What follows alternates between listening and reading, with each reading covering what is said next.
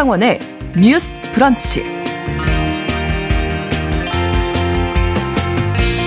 안녕하십니까. 아나운서 신성원입니다. 경기도 수원시 일대에서 대규모의 전세 사기 의혹이 불거졌습니다.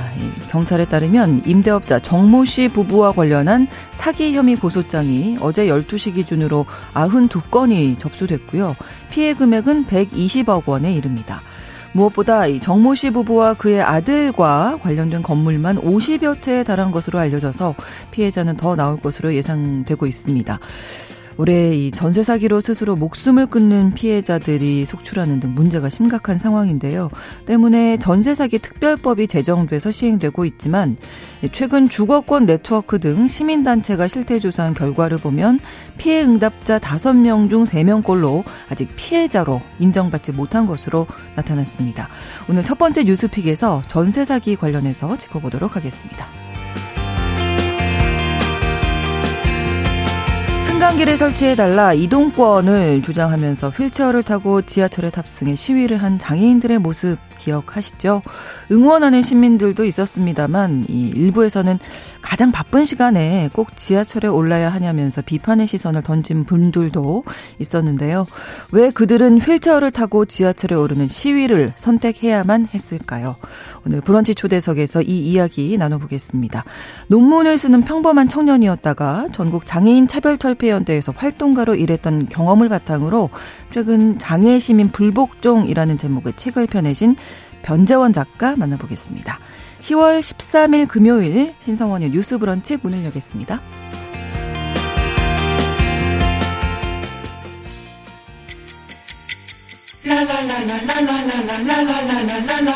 듣고 공감하고 진단합니다. 우리 사회를 바라보는 새로운 시선. 신성원의 뉴스 브런치 뉴스 pick. 신성원의 뉴스 브런치 청취자 여러분과 함께 소통하며 만들어갑니다. 실시간으로 유튜브 통해서 보실 수 있고요. 여러분의 의견 기다리고 있습니다. 짧은 문자 50원, 긴 문자 100원이 드는 샵 9730, 우물정 9730번으로 보내주실 수 있고요. 또 라디오와 콩 앱으로도 많이 참여해 주시기 바랍니다. 금요일의 뉴스픽은 한겨레 신문 박다혜 기자 그리고 장윤미 변호사 두 분과 함께하겠습니다. 어서 오세요. 네, 안녕하세요. 네, 안녕하세요. 자, 전세 사기 사건에 대해서 또 이야기를 하게 됐는데 뭐 그동안에도 수많은 피해자들이 발생했습니다만은 최근에 수원에서 또 이 신고가 잇따르고 있다고요. 100건 가까이 접수가 된 건데 사건 개요부터 박다혜 기자님 먼저 좀 정리를 해 주실까요? 네. 어, 네. 이게 사실 지금 이렇게 기사화되기 전에 네. 9월 말부터 온라인 커뮤니티에서는 좀 이 얘기가 나왔었어요. 어, 네. 그래서 이게 아직 기사되기 전인데 내가 뭐 이거 피해를 받아서 경찰서에 신고를 하러 갔더니 이미 같은 사람을 상대로 한 이 고소건 수가 여러 채 들어와서 수원에서도 아마 곧 전세 사기가 이 사건이 터질 거다라는 얘기가 아. 돌았었거든요. 근데 실제로 어쨌든 지금 이제 좀 기사화가 돼서 공론화가 된 상황이고 네. 그래서 이 사건도 원래 이제 뭐 수원 남부경찰서에서 하다가 경기 남부경찰청으로 올라왔어요. 아, 네. 네. 그래서 좀 사안을 좀 간략하게 설명을 드리면 일단 수원 지역 중심이고요. 그다음에 빌라와 오피스텔 여러 채를 보유한 부부가 이제 를 상대로 전세 사기 고소장이 92건 접수됐습니다. 이제 네. 현재까지는 그렇고 네. 그 사기액 피해 금액이죠. 사실 피해 금액이 지금 120억 원 정도에 달하는 것으로 알려졌어요. 그래서 음. 어, 이, 이 고소장을, 사, 그러니까 신고인들이 이제 제출한 고소장을 보면 이 피해자들은 이 부부랑 이제 빌라나 오피스텔을 살기 위해서 한 1억 원 안팎으로 전세 계약을 맺었는데 이제 보증금을 돌려받아야 하는 시점에 사실상 연락이 두절되면서 보증금을 돌려받지 못하고 있는 상황이고 네. 요런 이제 소식이 퍼지니까 그 사람들이랑 계약한 사람들도 뭐 아직 기간이 만료되지는 않았지만 불안함에 이제 경찰서를 찾아가지고 음. 좀 이런 불안함을 호소를 하고 있는 것 것으로 알려졌습니다. 네. 음.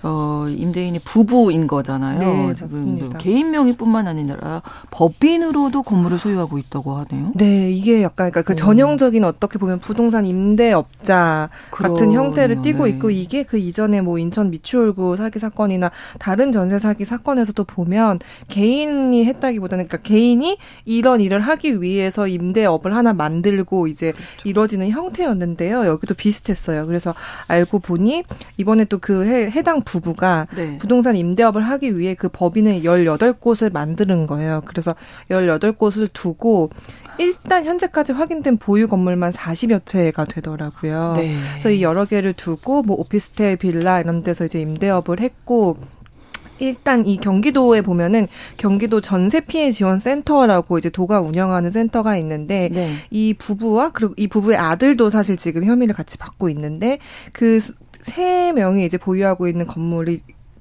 다 합치면 여기서는 또 51개로 아. 집계가 돼가지고 근데 이 건물 다 합치면 사실 세대 수는 거의 675세대 정도 되거든요. 어. 그래서 사실 일단 드러난 피해 상황도 굉장히 큰데 아마 뭐 추가로 또 네, 나오지 않을까 예. 하는 우려도 조금 있고 네. 이제 조금 더 이제 들여다 보니까 사실 이제 계약을 왜 이런 피해가 또 발생할 수밖에 없었는가 보면은 보통 이 전세 계약을 하실 때 당연히 아마 부동산에서 그 해당 건물에 뭐 근저당권이 설정이 돼 있는지 뭐 네. 뭐 빚이 어느 정도 있는지 이런 걸 아마 보실 거잖아요. 그렇죠. 근데 이 네. 피해자분들도 사실 확인을 하신 경우가 있어요. 근데 한 음. 피해자분의 설명을 들어보면 어, 어떤 신축 빌라가 있어서 거기를 들어가려고 했는데 근저당권이 있긴 있었어요. 근데 그게 한 7억 정도의 근저당권이 설정이 돼 있어서 그 이제 공인중개사한테 예를 들어 아 이거 좀 찝찝하다 음. 이거 좀 그렇지 않냐라고 이제 했는데 이제 그 공인중개사는 아 근데 이분들이 임대업을 전문으로 하시는 분들이고 이 지역에서 워낙 오래 하신 분들이니까 안심해도 된다라고 이제 그렇겠죠. 좀 이렇게 걱정을 하지 말라고 한 거예요. 근데 알고 보니 예를 들어 빌라 전체가 15세대였는데 네. 그 중에 5세대에는 근저당 7억 6천만 원, 나머지 10세대에는 14억 원 이렇게 각각 아. 담보를 따로 나눠서 쪼개기로 아. 대출을 받은 거예요. 사실 그러니까 아. 실질적으로 그 임, 임차인이죠. 임차인이, 네. 아니, 임대인이죠. 임대인이 네, 네. 가지고 빚을 지고 있던 거는 사실 21억 원에 달하는 거예요. 근데 이거에 대한 상환 능력이 사실 보장되지 않았으면 보증되지 않으면 네. 임대인 입장에서는 불안할 수밖에 없고 불안하죠. 만약에 이 사실을 알았어도 과연 그분이 계약을 음. 했을까라고 따져보면 사실 그러기 쉽지 않았다는 거죠. 근데 이제 이런 것들이 다 공유되지 않은 상황에서 굉장히 그런 정보가 불균형한 상황에서 계약이 좀 이뤄진 점이 있습니다. 그 이게 이전 사건 그 전세 사기 사건에서도 저희가 계속 얘기 나눴던 게 이제 음. 2030 좀 젊은 층을 상대로 맞아요, 맞아요. 사실 오피스텔이 들어가서 뭐 1억 원 정도다 그렇죠, 하면 대충 그렇죠. 이제 감이 오잖아요. 네. 이게 어느 정도의 주택 네. 구조인지. 네. 젊은 세대들이 많다는 게 또 이게 걱정인데 네. 네. 경찰에서 일단은 이 부분도 음. 뭐 고의가 있었나 네. 이런 네. 부분 좀 밝혀야 될 그렇죠. 텐데요. 보통 임대 임차 관계일 때 내가 보증금을 못 받게 생겼다라고 네. 해서 사기로 고소하는 건은 드뭅니다. 이 건은 아까 말씀 주신 대로 600건이 넘기 때문에 사기 음. 의혹이 짙다고밖에 볼 수 없어요. 그렇죠. 내가 보증금을 못 받았을 때는 그건 민사 영역으로 그 보증금을 달라라는 소송을 음. 하는 겁니다. 그때 임차권 등기를 하고 이사를 가시거나 뭐 하는 방식으로 하면 유효하게 그게 집행되는 경우가 많은데 네. 이거는 좀 다른 양상인 거죠. 음. 몇백 세대의 이 보증산을 부여하고 있었습니다. 그렇다면 이 임대차 보증금을 사람들한테 과연 애초에 계약을 체결할 당시에 돌려줄 수 있는 의사나 능력이 있었느냐가 사기죄를 판가름하는 가장 관건이거든요. 그렇죠. 네. 그런데 이런 경우는 당연히 기소될 수밖에 없어 보여요. 음. 문제는 이 돈을 받아낼 수 있을 것인가인데. 아, 왜냐하면 강서구 전세 사기 음. 사건에서도 보면 대단히 많은 젊은이들이 스스로 목숨을 끊을 정도였습니다. 너무 큰 돈인 거예요. 그렇죠. 전 재산이죠. 뭐. 전 재산 사실은 네. 전 재산을 넘는 거죠. 왜냐하면 거의 대출로 네, 네, 또 하기도 하니까요. 그렇죠. 근데 이제 빌라라는 양식이 어떤 함정이 있냐면 아파트는 실거래가가 비교적 명확하게 나옵니다. 인터넷에만 들어가도 최근에 몇 월 며칠자에 몇 평이 얼마에 거래됐다 알 수가 있는데 빌라는 그렇지 않아요. 특히 음. 신축 빌라는 거래가라는 게 없습니다. 그렇죠. 그러니까 선순위 근저당이 설정이 돼 있어도 아 걱정 안 해도 된다. 이거보다 훨씬 상회하는 실거래가로 시장 가격이 형성돼 있다. 믿기 어려운 부분이 있어서 이렇게 피해가 확산돼 있고 특히 법인을 만들어서 또 임대차 계약을 체결했다라고 하잖아요. 네. 인과 법인은 법적으로 완전히 책임을 달리 지기 때문에 아. 내 개인에 대해서 이 임대인 개인에 대해서는 책임을 못 미룰 수도 있어요. 법인, 법인 거니까. 거니까요. 아. 근데 이 법인이 실제로 운영이 되고 잘 뭐 자본금도 축적돼 있는 법인이냐 안 그럴 가능성이 훨씬 그렇죠. 높다고 봐야겠죠. 그렇죠. 그러면 또 이 개인에 대해서는 형사 책임을 물릴 수 있어도 음. 민사 책임을 또 물리기 어려운 그런 부분도 음. 좀 악용했다라고 보여지는 부분이 있습니다. 그러니까 거기에 이제 걱정하지 말아라 안심해라라고 얘기했던 아, 이제 아마 네. 공인중개사 일 확률이 높은데 공인중개사에 대한 교수도 함께 네. 들어갔다고요. 이미 네. 이 피해자 임차인 분들이 공인 중개사로부터 우리가 음. 제대로 된 설명을 듣지 못했다라고 해서 형사 고소에 이 피의자로 이제 넣었고요. 실제로 음. 입건까지 됐는데 최근에 공인 중개사의 책임도 법적으로 많이 인정하는 법원 태도로 좀 바뀌고 있습니다. 네. 하급심 판결이긴 하지만 공인 중개사가 등기대분본을 제시를 하잖아요. 그렇죠. 거기는 당연하지만 언제 채권 최고액이 얼마로 근저당이 설정되어 있는지가 나오는데 네.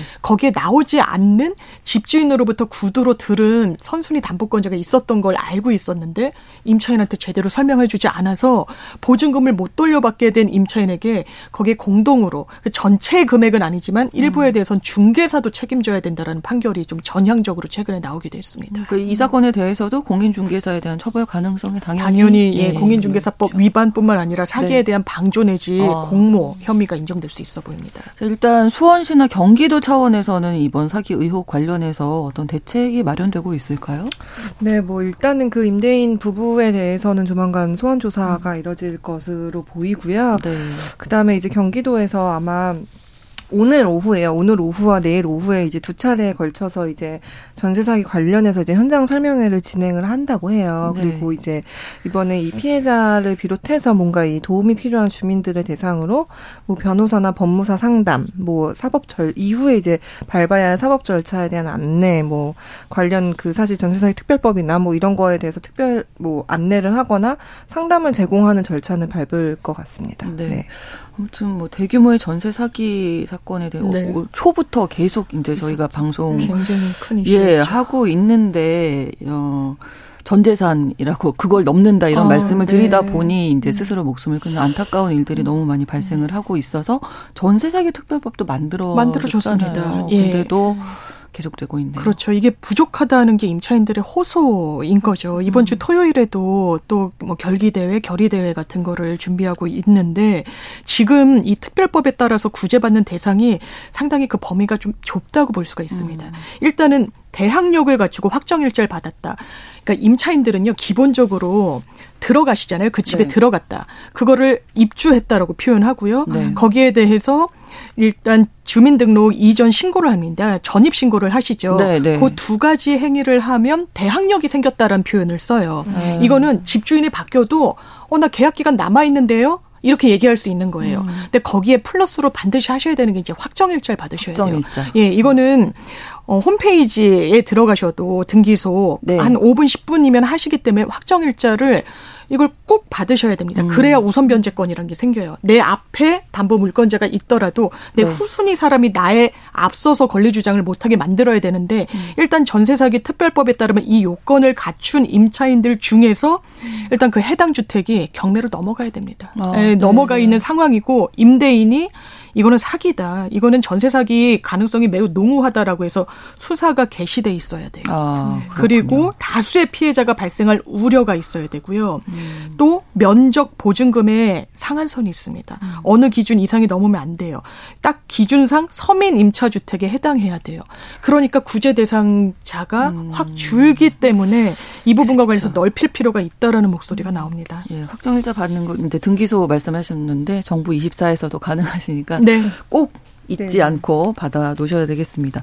지난 수요일에 시민단체들이 진행한 전세 사기 피해자들에 대한 실태조사 결과가 공개됐는데 지금 이제 말씀해 주신 대로 도움을 좀 받지 못하고 있는 걸로 나타났다고요. 네, 맞습니다. 변호사님이 딱 짚어 주신 대로 사실 그 전세 사기 특별법이 통과가 됐지만 네. 거기에 이런 여섯 가지 조건을 부여하면서 그러니까 보증금을 날릴 위기에 처했는데 모두가 피해자로 인정받지 못하는 상황이다 보니 그때 당시에도 이 법은 사실 보여주기식 법에 불과하다. 그러니까 이거에 대안을 만들어 달라라고 사실 피해자분들이 여러 차례 뭐 기자회견도 하고 항의도 하고 하시긴 했어요. 근데 실제로 어쨌든 그 이후에 어느 정도 이들이 피해자로 인정을 받았나 살펴보니 이게 한국도시연구소와 주거권 네트워크가 이제 실태 조사를 한 결과거든요. 네. 근데 이걸 보니 그 응답자 다섯 명 중에 두명만 피해자로 인정을 받았어요. 정말 적죠. 어, 그래서 왜 이들 중에는 사실 아직도 피해자로 인정받지 못하고 그 최우선 변제금 대상이 돼야 일부의 보증금이라도 사실 돌려받을 수 있는데 음. 그렇게 된 경우도 10명 중에 3명꼴로 불과했다는 그런 응답이 나왔습니다. 그래서 이게 왜 그러면은 이 피 그 피해 구제를 신청하지 못한 경우도 굉장히 많았는데 그럼 왜 그러냐 이렇게 살펴봤더니 피해 요건들을 아까 말씀하신 이 내가 여섯 가지 기준을 모두 충족한다는 거를 증빙을 해야 되는 상황인 거잖아요. 네, 그러다 네. 보니까 이거를 일일이 파악하지 파악하기 어렵고 그거를 못해 못해서 피해 구제 신청을 하지 못했다. 우리는 준비가 더 필요하다. 혹은 신청 방법과 절차를 모른다. 뭐 이런 이유로 아직 구제 신청조차 제대로 못한 경우가 많아서 이런 걸 보면은 사실 어막 특별법이 통과됐다라고 해서 끝난 게 아니라 뭐 정부든 지자체든 조금 더 이런 정보 제공이나 신청 지원하는 서비스를 조금 더 친절하게 사실 음. 임차인은 피해자의 입장에서 좀 안내돼야 되는 거 아닌가라는 그런 생각도 듭니다. 네, 음. 무엇보다도 이제 음. 보증금을 아, 네. 받아야 되는 게 최소를 해야 되는 건데 그게 이제 안 되다 보니까 네. 이제 안타까운 네. 사건으로 이어지는 거잖아요. 이게 어려운 그렇죠. 거죠, 이게 지금. 기본적으로 등기부등본은 제시 받으신 것도 확인해야 되겠지만 정기적으로 한번 떼보실 필요도 있어요. 아. 네, 그래서 어, 우리 집주인이 이 집을 담보로 뭘 잡혔구나를 아, 네, 알실 수도 네. 있고요. 상대방이 법인으로 돼 있으면 이 법인이 실제로 좀 건실한지 아닌지 법인 등기부등본으로 한번 확인해 보실 필요도 있습니다. 공시되지 않는 그런 뭐 법인일 가능성 매우 높긴 한데 한 번 더 점검을 하셔야 되고요. 음. 최근에 든 허그에서 음. 이제 보증보험 증권을 끊기도 네. 하죠. 네. 그런데 그것을 이걸 임차인이 본인의 부담으로 해야 되는 부분이 있어요. 그래서 음. 임대인한테 보증보험을 좀 가입해 주세요라고 요구를 하는 경우들이 있습니다. 음.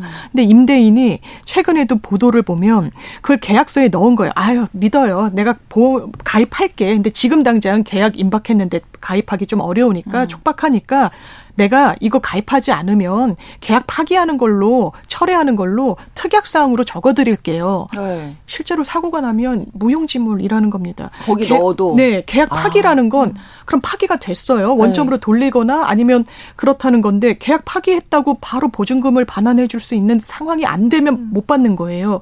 저희가 민사 소송을 하더라도 음. 집행이 안 되는 경우가 많습니다. 이 말인 즉슨 음. 판결에서 전체 내 말이 맞다라고 인정을 법원으로부터 받아도 상대가 돈이 없으면 그걸 못 받아내는 거예요.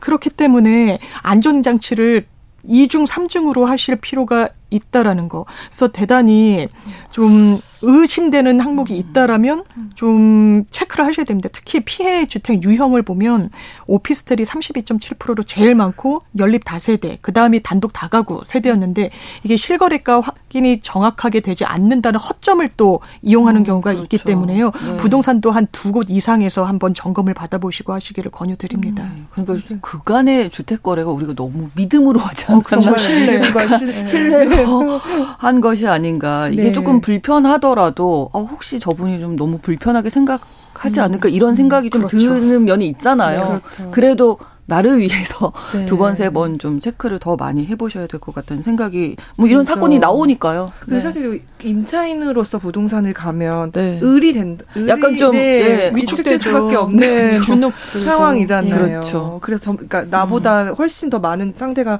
음. 정보를 음. 가지고 있고, 근데 그걸 다 제공받는 건 아니고, 음. 그러다 보니 말씀하신 대로 정말 모든 절차를 다 거쳐야 되지만, 그거를 사실 현실적으로 하기 뭐 어려운 경우도 분명히 있을 거고 근데 그거를 그럼 피해자가 잘못한 것이냐라고 또 하기에는 그렇죠. 어려운 지점이 있기 때문에 네. 그리고 이제 그 그런 것 같아요. 현재 그 아까도 잠깐 말씀드렸지만 그 전세 사기 특별법이 통과가 됐지만 그 임대인이 그렇게 많은 그 빌라나 뭐 오피스텔을 매입해서 가지고 있는 임대인이 사기 의도가 있었다라는 음. 거를 임차인이 증명하기는 사실 어려운 그렇죠. 부분이거든요. 네. 그거를 가지고 그 사람이 전세 사기 의도가 있었기 때문에 그거에 대해서 우리가 그 보증을 받아야 된다라고 하기가 굉장히 어려운 지점이어서. 아유, 그럼 하지 말아요. 계약하지 네. 말아요. 이렇게 되죠. 네.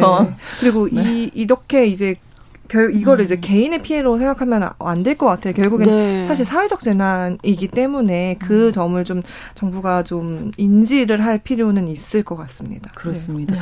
말씀드린 대로 1억에서 2억 이 정도의 이제 피해자들의 네. 예, 금액이 있었고 청년들이 많았다 이렇게 알려지고 있어서 음. 이번 조사를 한 단체들이 전세 사기 피해자들을 위해서 필요한 방안을 음. 내놨을 텐데 이것도 좀 소개를 그러니까 해주실까요? 이 네.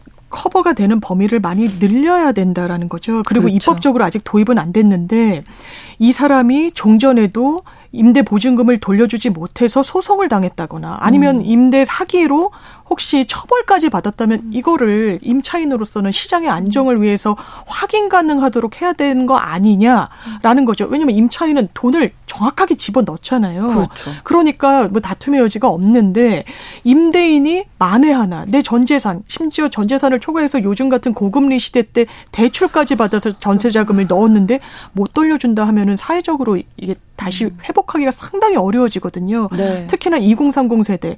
왜냐하면 구축 아파트 보다 또 신축 빌라를 또 선호하기도 한다라고 하더라고요. 음. 오피스텔이 네, 오피스텔로 예, 제일, 제일 많으니까. 네네네. 네, 네. 그런데 이런 부분에 대해서 정보 접근이 상당히 제한되면 이 음. 문제는 구조적으로 좀 풀리기가 어려워 보이는 것도 사실입니다. 네. 네. 네. 그 아마 또 수원도 거기 이제 삼성전자가 있잖아요. 그렇죠. 그러다 보니까 거기 직원들이 아마 왔다 갔다 하는 네. 자취용으로도 많이 음. 이렇게 젊은 부부들도 많고 네, 네, 직원들이 그럴 걸 싶은데 저희가 이제 전세 사기 사건도 여기서 몇 번 다루면서 이제 나왔던 얘기 중에 하나가 그 이후에 정부가 내놓은 대책이 예를 들어 어 세입자가 지금 사는 집이 만약에 이게 경매로 넘어가게 되면 네. 그 세입자가 그 낙찰을 경매 낙찰 가격으로 우선 살 수 있는 기회를 주겠다라고 했는데 이것도 약간 그때 비현실적이라는 지적이 계속 있거든요. 왜냐하면 이미 전 재산을 날린 상황에서 말씀하신 대전 재산을 날린 상황인데 사실 그거를 매매하는 거는 네. 또 엄청난 거 거액이 필요한 그렇죠. 부분인 거잖아요. 그리고 사실 내가 새해를 들어서 하는 것과 거기 매매 의사가 사실 없을 수도 있고요. 네. 사실. 네. 그래서 이런 점에 대한 좀 여러 음. 가지 고려 사항을 담아서 어쨌든 현재까지 드러난 건 일단 뭐 제정된 대책이나 이미 특별법들이 여러 가지 한계를 내포하고 있다는 음. 거는 좀 확인이 된 것 같아요. 그래서 네. 이 점에 대해서 좀 그 수원 사건에 대한 수사는 수사대로 이루어져야 되겠지만 그렇죠. 이 대책에 대한 것도 전반적으로 좀 다시 재검토할 필요가 있지 않나. 아마 이제 정부 입장에서는 워낙 이 피해 규모가 크고 그래서 이거를 이제 예를 들어 이 사람들한테 그러니까 그런 거 그런 부담은 있는 것 같아요. 이 사람들한테 이거를 어떻게 해서든 예를 들어 정부의 재산도 가용해가지고 그러니까 피해를 네, 돌려주게 되면 음. 혹은 이제 어떤 전세 분쟁이 생길 때마다 뭔가 왜 우리는 음. 해주지 않느냐라는 형평성의 그런 논쟁에 휘말릴 가능성도 있고 사실 이미 발생한 것만 보증해주기에도 굉장한 재정 부담이 있을 수 있어서 그런 점을 좀 우려를 하는 것 같은데 어쨌든 그럼에도 불구하고 그러니까 음. 피해자들 사이에서 그 의견을 최대한 받아가지고 네네. 네. 좀 현실적인 해결책을 좀 마련하는 게 좋을 것 같습니다. 그렇습니다. 실질적인 네. 피해자를 위한 대책 좀 나왔으면 좋겠습니다. 첫 번째 뉴스픽 여기서 마무리를 하고요. 자, 두 번째 뉴스픽으로 넘어가겠습니다. 지금 국회가 국정감사 기간이죠. 그래서 정부 부처마다 뭐 다양한 이야기들이 나오면서 저희가 또 이 시간에 다루기도 하는데 그 중에 하나입니다. 농림축산식품해양수산위원회 국정감사에서 농림부 장관이 개 식용 종식에 대한 발언을 해서 화제가 되고 있는데요. 어떤 발언을 한 건가요? 어, 네, 이게 최근에 확실히 이게 인식이 많이 달라졌다는 걸 느끼긴 하는데요. 그 네. 정황근 농림축산식품부 장관이 그 이제 국정감사 날에 이제 출석해서 이렇게 답을 했습니다. 어, 개 식용 종식을 해야 되는 거 아니냐라는 음. 국회의원의 질의가 있었고, 네. 아, 그 부분은 이제 특별법 제정을 통해 빠른 시일 내에 종식하는 것이 바람직하다고 생각을 한다라고 이제 명확하게 입장을 밝혔고, 네. 뭐 정부 차원에서도 특히 이제 이게 동물 복지 문제와도 연결이 된 거기 때문에 음. 뭐개 식용 금지 특별법 제정하는 방안을 뭐 이제 고민을 하겠다 관련해서 역할을 하겠다라고 이제 입장을 밝혔. 밝혔습니다. 네, 개 식용 문제 논의를 위한 위원회가 있네요. 예, 근데 뭐 제대로 운영은, 운영은 되지 않았었고 이, 이게 정부, 그러니까 그 국회는 굉장히 한 2015년쯤에 국회 안에 동물복지 국회 포럼이라는 게 만들어져서 네. 사실 그건 초당적 포럼이었거든요. 음. 그래서 여야 의원들이 그런 동물복지 관련해 계속 논의를 해오던 주체가 하나가 있었고요. 네. 그 다음에 정부는 2021년에 이제 개 식용 문제 논의를 하자라고 이제 위원회를 만들어 놨는데 네. 사실 아직까지 그렇게 막 엄청난 합의가 있었던 건 아니었어요. 음, 회의도 아직 열리지 못했는데 네. 이 이야기 그렇습니다. 2부에서 계속 이어가겠습니다. 11시 30분부터 일부 지역에서 해당 지역 방송 보내드리겠습니다.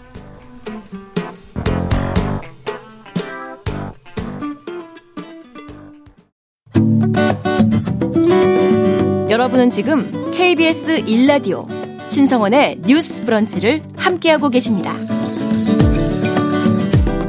개식용 문제 논의를 위한 위원회라는 게 이제 있었는데 이게 여러 단체들이 같이 하는 건가요? 네, 맞습니다. 2021년에 음. 만들어졌을 때는 어. 이제 관계부처 아마 농림축산식품부가 들어갔을 거고요. 네. 그다음에 동물보호단체 그리고 실제로 개를 사실 사육하는 음. 육견업계 그다음에 뭐 다른 전문가들이 참여를 해서 뭐 이거를 종식할 수 있는 방안을 논의를 해왔어요. 근데 네. 한 스무 세, 스물세 차례 정도 이제 20번 이상 회의가 이뤄졌는데도 합의를 내놓지는 못했어요. 왜냐하면 이해관계들이 맞물려 있는 사안이기 때문에 그런 것 같고 이제 이제 지난 3월 이후에는 사실 회의조차 열리지 않고 있다가 제 생각에는 아무래도 사실 그 현재 이제 김건희 여사도 계속해서 이 동물 보호에 대한 목소리를 계속 내고 있고 식용 금지를 해야 한다는 의견을 되게 적극적으로 내고 있거든요. 그러다 네. 보니까 정부에서도 사실 아 이제는 조금 더 적극적으로 역할을 해야겠다라는 판단을 한 게 아닌가 싶어요. 음. 그래서 실제로 어제 아, 국정감사날에 이제 안병길 국민의힘 의원도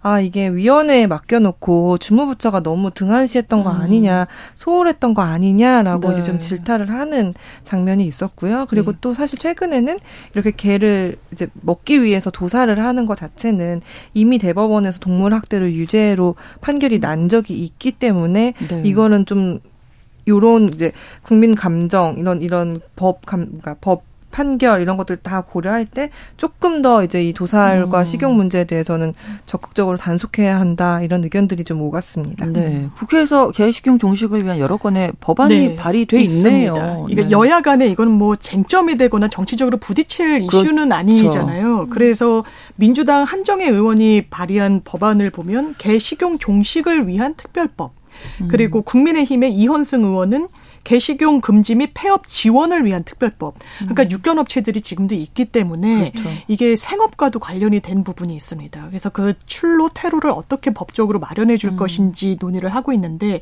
그렇다면 현행법이 어떻게 돼 있는지를 볼 필요가 있잖아요. 그렇죠. 사실 이게 개고기 식용이 합법이라고 보기는 어렵습니다. 왜냐하면 음. 축산물 위생 관리법에는 식용 가축 이라고 해서 뭘 먹을 수 있는지가 정해져 있어요. 아, 네. 이를테면 당연하지만 소, 돼지, 닭 들어가고요. 네. 좀 어, 이런 것도 들어갔네 하는 것 중에서는 당나귀. 당나귀. 예. 당나귀. 뭐 말은 또 많이 드시니까 양에는 사냥이 포함이 되고요. 어. 그리고 메추리, 사슴, 토끼, 칠면조 등이 들어갑니다. 아. 뭐 거위 들어가고 닭 오리 들어가고요. 어, 개는 정해져 있군요. 예, 정해져 있습니다. 오. 개는 들어가 있지 않아요. 아. 그리고 식품위생법을 보더라도 네. 식품 원료로 개가 들어가 있지는 않습니다. 그러니까 음. 현행 규정에 따르면 개 식용이 합법이라고 보긴 좀 어려운 측면이 있는데 음. 관행상 관습법상 그렇죠. 식용이 이루어졌던 부분이 있어서 이게 애매한 법에 좀 공백으로 남아 있는 부분을 음. 아예 개 식용을 금지하도록 하는 법안을 만들자. 그래서 여야 간에 또 초당적 위원회도 국회 내부에도 있습니다. 네. 그래서 뜻은 공감대를 많이 형성하고 있는 것 같습니다. 네. 그러니까 식용을 목적으로 사육되고 있는 개가 뭐 전국적으로 어느 정도나 있습니다. 네. 식용계 사육 유통 실태 조사를 농림부에서 하고 있고요. 지난해 조사 결과가 있는데 네. 식용 목적으로 개를 사육하고 있는 농장 전국에 천 곳이 넘습니다. 천백쉰 여섯 곳 그리고 농가당 그러면 몇 마리를 식용견으로 키우고 있느냐? 무려 450마리예요. 그러면 이걸 단순 합산을 해보면 전국에 이게 먹기 위해서 길러지는 개가 50만 마리가 넘는다라는 산정이 나오는데 이 부분과 관련해서 아까 대법원 판결 말씀 주셨잖아요. 개를 잔인하게 도축해서 원래 유죄 판결이 잘 나오지 않았습니다. 음. 근데 하급심에서는 그게 동물 학대가 무죄가 나왔는데 대법원에서 이게 입 앞부분을 전기 충격을 아, 가해서 네. 어, 기절하게 한 다음에 이제 도축을 하는 부분이 지나치게 잔인하다는 음. 이유로 유죄 판결이 좀 선례적으로 나온 부분이 있고 지금도 동물학대 방지법에 따르면 도축 자체가 불법은 아닌데 그러니까 목을 매달아서 도축을 한달지 뭐 이런 게 과거에는 또 뭐 연육을 뭐, 뭐 부드럽게 한다 이래서 음. 그렇게 한 적도 네. 있었거든요. 막 구타를 한달지 그런 아, 방법은 허용되고 네. 있지 않습니다. 네. 그러니까 저희가 뭐 식용계 이렇게 얘기를 하지만 네. 반려견 키우시는 분들 많으시고 그쵸. 이게 구분이 된다는 게 그렇죠. 사실 그 그러니까 확실히 인식이 정말 많이 달라진 네. 것 같아요. 이게 그리고 반려견을 키우는 가구도 정말 많이 늘어나면서 네. 이 동물권, 동물 복지에 대한 인식이 많이 바뀌었다는 게 최근 조사로도 좀 나타나거든요. 그래서 제가 조사를 하나 소개를 해드리면 동물보호 단체인 한국 Humane Society International이라는 곳에서 NielsenIQ 코리아에 이제 1,500명을 대상으로 이제 개고기 소비와 이 개고기 소비에 대한 태도를 조사한 적이 있는데 거의 10명 중 7명꼴로 개농장의 개든 음. 반려견이든 똑같이 보살핌을 받아야 한다. 이렇게 답을 했어요. 그래서 아 식용개와 반려견을 구분하고 달라야 한다는 답변은 사실 30% 정도밖에 음. 안 돼서 상당히 좀 높게 나왔고 네. 그도 응답자의 86%는 앞으로는 개 앞으로 개 먹을 의향이 없다. 그러니까 예전에 혹시 취식했던 경우라도 네. 앞으로 나는 먹지 않을 것이다라는 음. 비율도 전 연령대에서 계속 늘어나고 있고 네. 이게 그 특히 사실 그러니까 젊은 층은 대부분 아마 뭐 먹는 경험은 없을 음. 것 같은데 약간 50대 이상의 인식 변화도 좀 있었어요. 그래서 음. 50대에도 73% 정도 응답자들이 모든 개들은 보호받아야 한다. 네. 식용을 위해 길러지는 개들에 대한 우려와 염려가 있다라고 이제 좀 긍정적으로 답을 해서 아무래도 국민들의 어떤 인식이나 뭐 음. 감정도 어느 정도 뭐 식용이든 반려견이든 그렇게 구분하는 게 의미가 없고 음. 모든 개들을 좀 보호해야 한다라고 이제 좀 어느 정도 합의서는 만들어진 것 같습니다. 네. 법안만 지금 올라가 있으니까 처리되는 아, 네. 그러니까요. 음. 그런데 후순위로 좀 밀리는 게 있는 것 그렇죠, 같고요. 아무래도. 이게 엄청 급선무인 정치 현안이나 정책 현안이라고 또 음. 보여지지 않는 부분도 네. 있어서 특히 이제 김건희 여사가 관심을 갖고 있는 주제라서 더 여론 환기가 되는 부분도 있어서 음. 이번 기회에 음. 좀 매듭을 지을 필요는 좀 분명히 있어 보입니다. 그러네요. 네. 금요일의 뉴스픽 마무리하겠습니다. 장유미 변호사, 한겨레 신문 박다혜 기자 두 분과 함께했습니다. 고맙습니다. 감사합니다. 감사합니다. 신성원의 뉴스 브런치는 여러분과 함께합니다. 짧은 문자 50원, 긴 문자 100원이들은 9730. 무료인 콩앱과 일라디오 유튜브를 통해 참여해 주세요.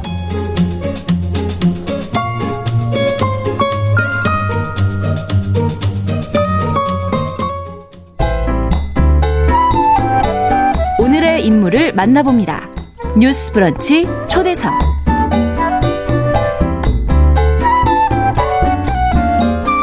네, 오늘 브런치 초대석에서는 전국 장애인 차별 철폐 연대에서 활동을 담은 책 장애 시민 불복종의 저자이신 변재원 작가와 이야기 나누겠습니다. 어서 오세요. 반갑습니다. 안녕하세요. 반갑습니다. 피부가 너무 좋으시네요. 부럽습니다. 별 말씀을 고맙습니다. 예.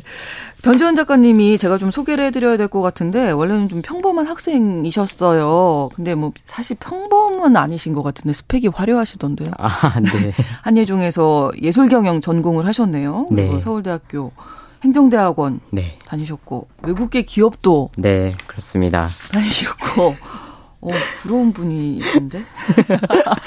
근데 이제 운명처럼 네. 전장현 음. 이 박경석 대표이죠. 네. 예. 만나셨다고요. 네, 그 청취자분들께서는 아마 흰머리 긴 할아버지로 아, 예, 예. 기억을 하실 것 같은데요. 네. 뭐 지금은 전장현이라고 세 글자 말해도 아 그 단체 네, 네. 아시지만 제가 만날 당시에는 그런 게 음. 이제 유명하진 않았고요. 네. 다만 이제 제가 그때 만났을 때는 서울대학교에서 이제 논문을 준비하다가 네. 당시 논문이 왜 장애인이 공공시설에 접근하기가 어려울까? 어. 왜냐면요, 이게 건축가나 공무원이나 네.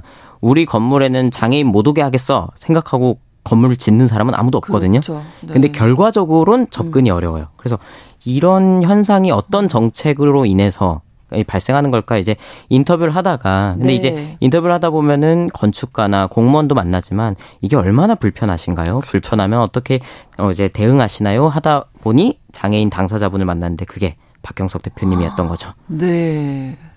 근데 그 다음에 어떻게 되신 거예요? 아, 진짜. 여기서 일을 하게 되신 거잖아요. 그렇죠. 여기서 갑자기 이야기가 어, 왜 이렇게 점프가 하지? 어, 점프가 되지? 싶으실 텐데. 네. 이제 저는 그렇게 해서 인터뷰가 끝나고 논문만 쓰시면 네. 그냥 이제 맞습니다. 끝인 거잖아요, 사실은. 네, 그래서 고맙습니다. 안녕히 계십시오 하고 헤어졌는데요. 네. 문제는 이제 그분이 그러시지 않았던 거죠. 아. 그분이 이제 그 당시에 저와 이제 만났던 일화를 계기로 네. 연락을 주셨어요. 어. 그리고 연락, 연락을 주셔서 저한테 대뜸 활동합시다. 라고 어. 이야기를 했고 네. 저는 그때 활동이라는 단어가 뭔지 몰랐어요. 청취자분들도 낯선 분들이 있으실 텐데 음. 시민단체에서 상근하는 것을 활동가라고 활동가. 부르거든요. 네네. 근데 이제 활동을 합시다라는 게 활동가 였더라고요. 그래서 아. 저는 이게 무슨 활동일까? 스포츠 활동일까? 뭐 취미 활동일까? 이게 무슨 무슨 활동을 하자는 아, 걸까? 아, 고민을 네네. 했는데 네. 가만히 얘기를 들어보니까 이런 얘기였어요. 이 사회의 장애인들은 음. 침전물과도 같아서 떠오르려고 하면은 부유할 수밖에 없고 가라앉을 수밖에 음. 없고 어떻게든 이제 장애인과 비장애인이 같이 살아가는 사회를 만들려면 장애 당사자들이 나서서 정책을 제안하고 음. 그다음에 이제 외치는 순간들이 필요한데 그 활동을 같이 하자라고 아. 이야기를 한 것이 계기가 돼서 저도 얼떨결에 네, 전장현에서 활동을 하게 된 거죠. 근데 여기 제가 아까 말씀드렸잖아요. 외국계 기업. 네. 딱이 얘기하면 다 알아들으시는 그 그쵸. 기업에 다녔었는데 연봉도 세고. 아, 그렇죠. 근데 활동을 하셨다고요? 네, 이게 왜 연결이 좀 잘 안 되실 수도 있긴 해요. 네, 그게 그런... 마음 먹기가 쉽지 않으셨을 것 같아서. 맞아요. 근데 사실 제가 그때 무슨 생각을 했냐면 침전물이라는 단어를 제가 아까 지나가면서 잠깐 얘기를 했는데 네, 저도 그게 조금 걸리네요. 그, 죠 침전물. 그, 저도 그리고 나서 집에 왔는데 이렇게 그집 현관을 들어오면 주황색 불이 자동으로 켜지잖아요. 네. 그리고 평온한 저의 방을 가만히 지켜보는데 음. 왜 나만 이렇게 평화롭게 사는 거지 하는 생각이 그때 문득 음. 들었었어요. 아. 그리고 사실 이야기 그 책 장애 시민 불복종에 나오는데 Quo vadis Domine라고 네. 이제 베드로가 당시에 이제 로마로 되돌아가는 예수에게 질문했던 예수의 환영이죠.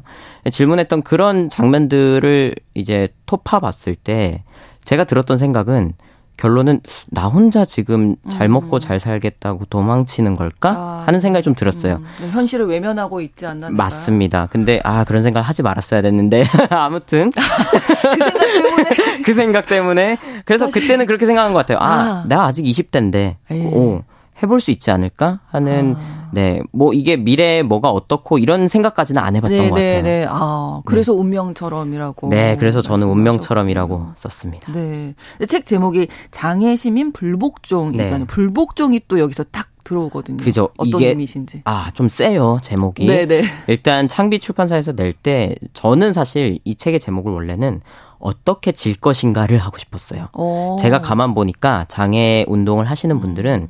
뭐 국가나 정치인 대상을 이겨먹으려고 하는 운동이 아니라 음, 네. 지금은 질지라도 미래에는 엘리베이터가 생기고 저상버스가 생기리라 하는 어떤 믿음을 갖고 활동하시는 분들이라 제가 그때 느꼈던 교훈을 한 줄로 줄이면 이 사람들은 어떻게 질 것인가 그래서 음. 성대한 패배 지금은 질지언정 미래에는 성대한 어떤 결과를 나올 수 있는 음. 패배를 고민하는구나 했는데 네. 창비 이제 그 다, 다양한 출판사에서는 이렇게 생각이 들었나 봐요. 헨리 데이비드 소로라는 작가가 음, 있는데 네네네. 네, 네. 그분이 쓴 책이 시민불복종이라는 책이 있어요. 음. 시민불복종 책은 대략 얘기하면 이제 미국이 멕시코에 침략하는 전쟁에 음. 반대하면서 세금을 내지 않고 이제 그런 과정에서 쓴 책이거든요. 그래서 이런 과정들 그러니까 국가에 저항하는 목소리를 내면서도 정의를 이야기하는 그 마지막 음. 순간들이 어쩌면 그 불복종이라고 이야기할 수 있지 않을까 해서 음. 이제 장애 시민 불복종이 되었습니다. 네, 지금 당장 어떤 결과가 나오지 않더라도 맞습니다. 끊임없이 변화를 위해서 시도하는 것. 네, 그러니까 나의 어떤 도덕과 윤리적인 책임감에 대해서 먼저 조금 돌아보는 의미가 음. 담긴 게 아닌가 싶습니다. 네, 책에 그래서 이제 아, 그때 그랬으면 안 됐는데, 이렇게 음. 활동을 하게 되신 그 이야기를 담으셨는데요. 먼저 그, 저희 팬데믹 당시에 코로나 유행했을 때 첫 활동을 하셨어요. 그래서 그런 내용들이 나오더라고요. 코호트 격리라고 이제는 조금 다들 익숙하실 네. 텐데, 그 당시에는 이게 너무 어려운 단어고, 지금도 사실 어렵긴 하죠. 그쵸. 집단적으로 격리하는 그 병원 자체를. 딱 지금 정확하세요. 네. 예컨대 신성원 앵커님과 제가 여기 있는데 네. 제가 여기서 기침을 한다고 치면 우리 못 나가잖아요. 여기서 못 나가는 못 거예요. 계속 네. 여기서 있어야 돼요. 그러니까 그게 좀 반직관적이에요. 왜냐하면 음. 누가 기침을 하면 멀리 도망가야죠. 음, 음. 그런데 코호트 격리는 정반대예요. 음. 잠그는 거예요. 왜냐하면 그렇죠. 바깥 사람들을 위해서. 그렇죠. 네. 이게 코호트 격리인데 음. 이 말을 굉장히 어렵게 지었어요. 네. 그래서 저는 단체 격리라고 그냥 부르는데 네. 집단 격리. 음. 근데 이 결과로 98%에 이르는 그러니까 약 100여 명의 이제 집단 감염자가 발생하고 네. 그다음에 8%에 이르는 사망률을 이제 기록했습니다. 그러니까 음. 그 안에서 최초 코로나 사망자 10명 중에 7명이 이 코호트 격리된 병원에서 어, 발생했어요. 네. 그래서 저는 이런 것들을 보면서 무슨 생각을 했냐면 학교에서 행정학을 배울 때 네. 행정학은 국가와 정책을 배우거든요. 음. 그 국가와 정책은 시민의 안전, 네. 시민의 건강을 최우선시하는데 제가 본 코호트 격리는 정반대인 거예요. 음. 그래서 이게 대체 무엇일까 하는 그런 고민들이 있었습니다. 네, 특히 네. 이제 그 청도 대남병원에서 장애인들이 정말 많은 맞습니다. 네. 그래서 저는 그 책에 말미 이렇게 썼는데 네. 나치가 예전에 유대인을 학살할 때 아우슈비츠도 그렇고요. 네. 그때는 유대인 학살합니다라고 표현 안 하고 행정 문건에 특별 취급합니다라고 했거든요. 아. 그러니까 굉장히 어려운 용어들로 아. 사실을 은폐해요. 아. 근데 저는 코호트 격리도 약간 그렇게 느껴지는 지점이 있더라고요. 그렇군요. 네. 그리고 이제 오늘 꼭 이야기할 부분이 이동권 문제 가장 네. 중요한 문제인데 사실 저도 아이를 낳고 유모차, 네. 유아차를 네. 끌면서 와 진짜 어디 가기가 너무 어렵다. 그렇죠. 엘리베이터도 없고 음. 계단으로만 돼 있는 건물도 많고 근데 아, 장애인분들 얼마나 힘드셨을까 그런 생각하게 됐거든요. 그죠. 사실 굉장히 이동이 어려운 게 현실이에요. 저는 네. 조금 번외의 얘기인데 다른 그 이야기를 좀 하고 싶은데요. 네네. 네. 우리가 서울을 중심적으로 생각하다 보면 네. 아 살기 좋아졌지 그래도 이렇게 음. 얘기하기 쉬운데요. 그렇죠. 2주 전에 제가 진주에 다녀왔는데 진주의 저상버스 도입률이 2020년 기준 2%예요. 믿기지가 않는 수치죠. 그러니까 100대 뭐 중에 두 대만. 예, 그렇죠. 100대 중 두 대 꼴인 어. 거예요. 20%가 아니고 2%입니다. 2%. 그러니까 거기에 계신 할머니 할아버지나 네네, 네, 유아차를 네. 끌고 계시는 임산부나 어린 어린이들은 쉽게 말하면 낮은 버스를 탈 수가 없는 거예요. 그렇죠. 그러니까 우리가 살아가는 세계는 지금 이런 세계다. 그그 음. 그 와중에 이제 한국 사회의 장애인이 국민 100명 중 5명꼴 5%인데요. 그분들의 일상은 사실 전혀 이제 누릴 수 없는 게 현실이죠. 왜냐하면 이동을 해야 학교를 가고 그렇죠. 직장을 구하고 이동은 모든 생활의 시작일 그럼요. 뿐이니까요. 네. 음. 근데 이제 지하철역에 승강기 설치해 달라면서 오랫동안 정말 지하철 탑승 시위도 하셨잖아요. 네. 근데 공감해 주시고 응원해 주시는 음. 분들도 계셨지만 음. 워낙 또 이제 맞습니다. 먹고 살기 바쁘다 음. 보니 왜 출퇴근 시간에 맞습니다. 꼭 해야 하냐 이런 음. 분들 계셨거든요. 네, 저는 일단 꼭 말씀드리고 싶은 건 네. 출퇴근 시간과 그리고 학교 가는 시간에 분명히 아, 내가 기다려야만 했고 참아야만 했던 그 모든 시민분들께 네. 죄송하다는 말씀을 꼭 드리고 음. 싶어요. 근데 이제 또 동시에 그렇게 참아주시고 인내해주신 덕분에 한국 사회가 그래도 이제 저상버스 도입률이 약 좀 부끄럽긴 하지만 30%가 조금 넘어가고 있고 네. 이제 서울에 서울시 같은 경우는 지하철 엘리베이터가 약 90% 넘었거든요. 네. 그러니까 이런 것들이 사실 시민들의 인내 덕분에 나타난 거예요. 그럼에도 불구하고 왜 그 시간에 지하철을 타야 하는가라는 질문이 나올 수밖에 없는데 네.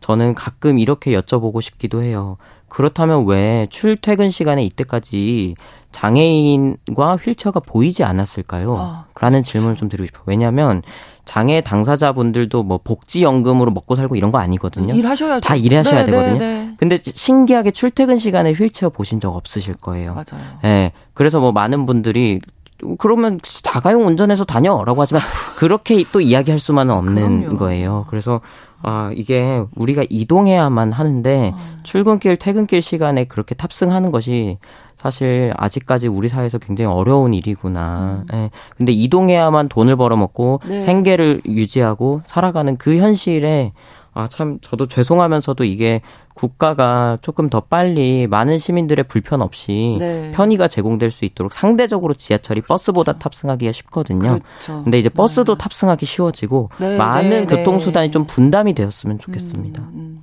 그래서 이제 많은 분들이 어쨌든 관심을 갖게 되시기 때문에 또 출퇴근 시간에 네. 했어야만 했던 게 그렇죠. 아닌가 이런 생각도 또 드는데요.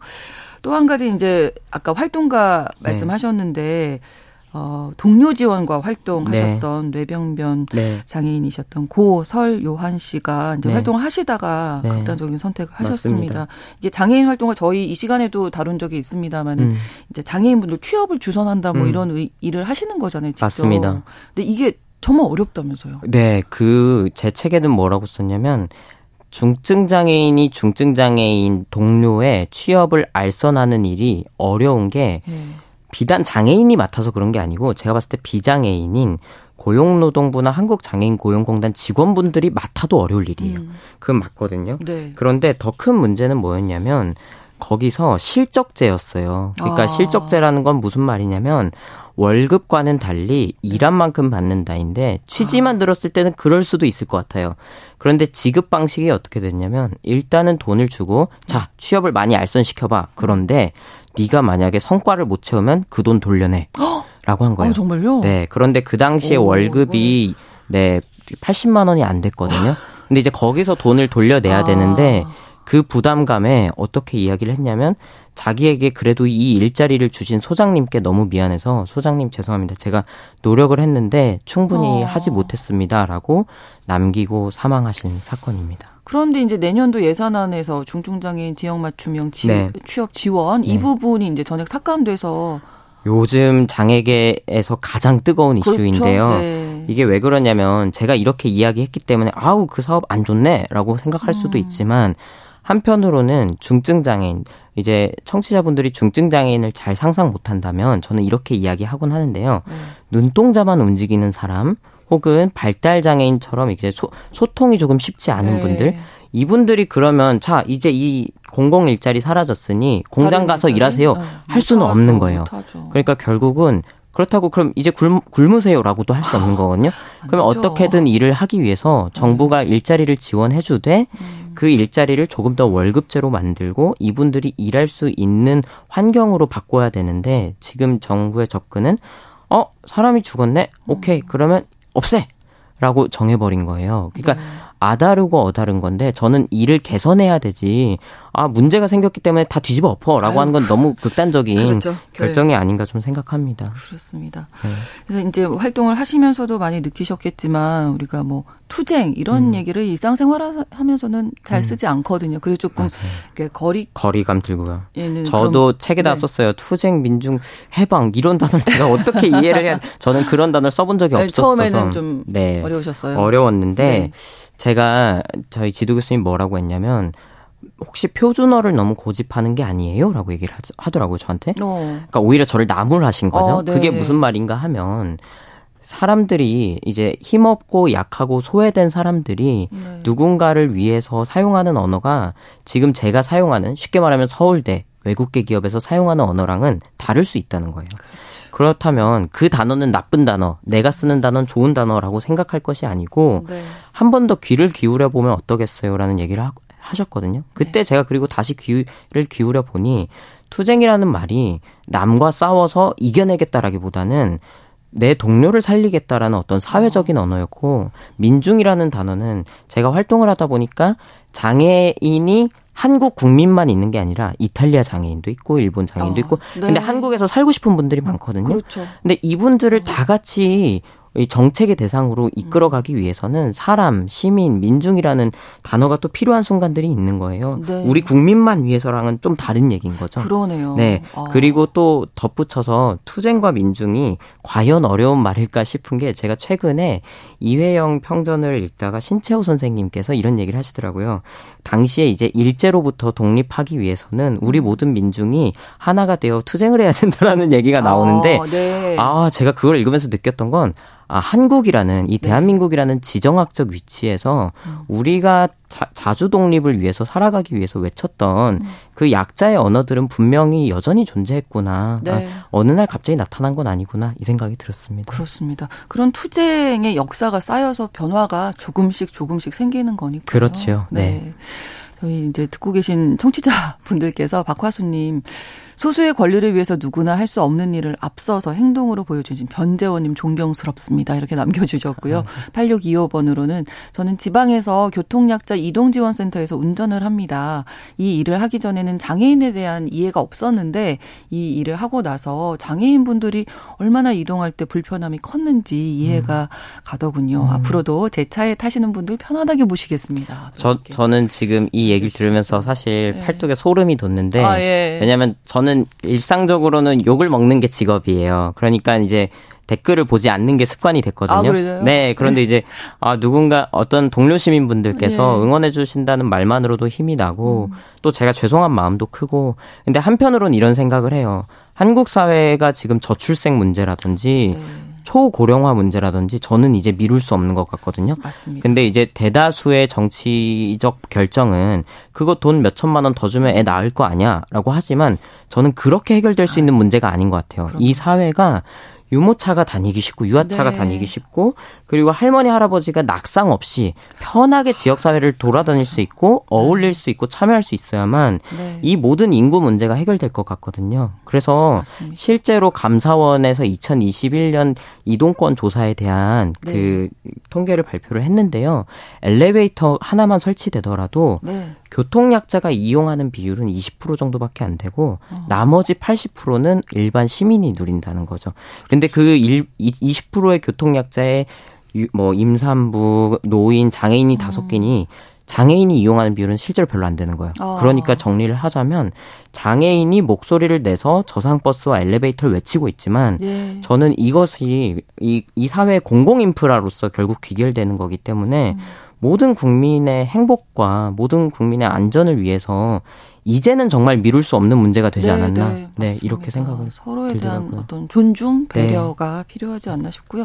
앞으로의 계획 또 많은 일을 네. 하실 것 같은데요. 아. 책도 계속 내실 건가요? 네, 저는 지금 계속 하고 싶은 건 일단 책을 쓰면서 네, 네. 많이 알려주셔야 될것 맞습니다. 저도 이 현장의 언어와 그리고 아닌 언어의 그 간극이 있다고 봐요. 네. 그래서 제가 조금 더 설명하는 업무를 많이 하고 싶고요. 네. 그리고 지금은 본업이 연구자이기 때문에 이 사회에서 목소리를 내지 못하고 힘없고 약한 분들의 권리가 어떻게 침해되고 있고 더 나은 정책은 과연 무엇일지를 어, 네. 고민하는 연구를 하고 글을 쓰고 하면서 계속 소통해 나가는 것이 제 꿈입니다. 네. 응원하겠습니다. 네, 고맙습니다. 네.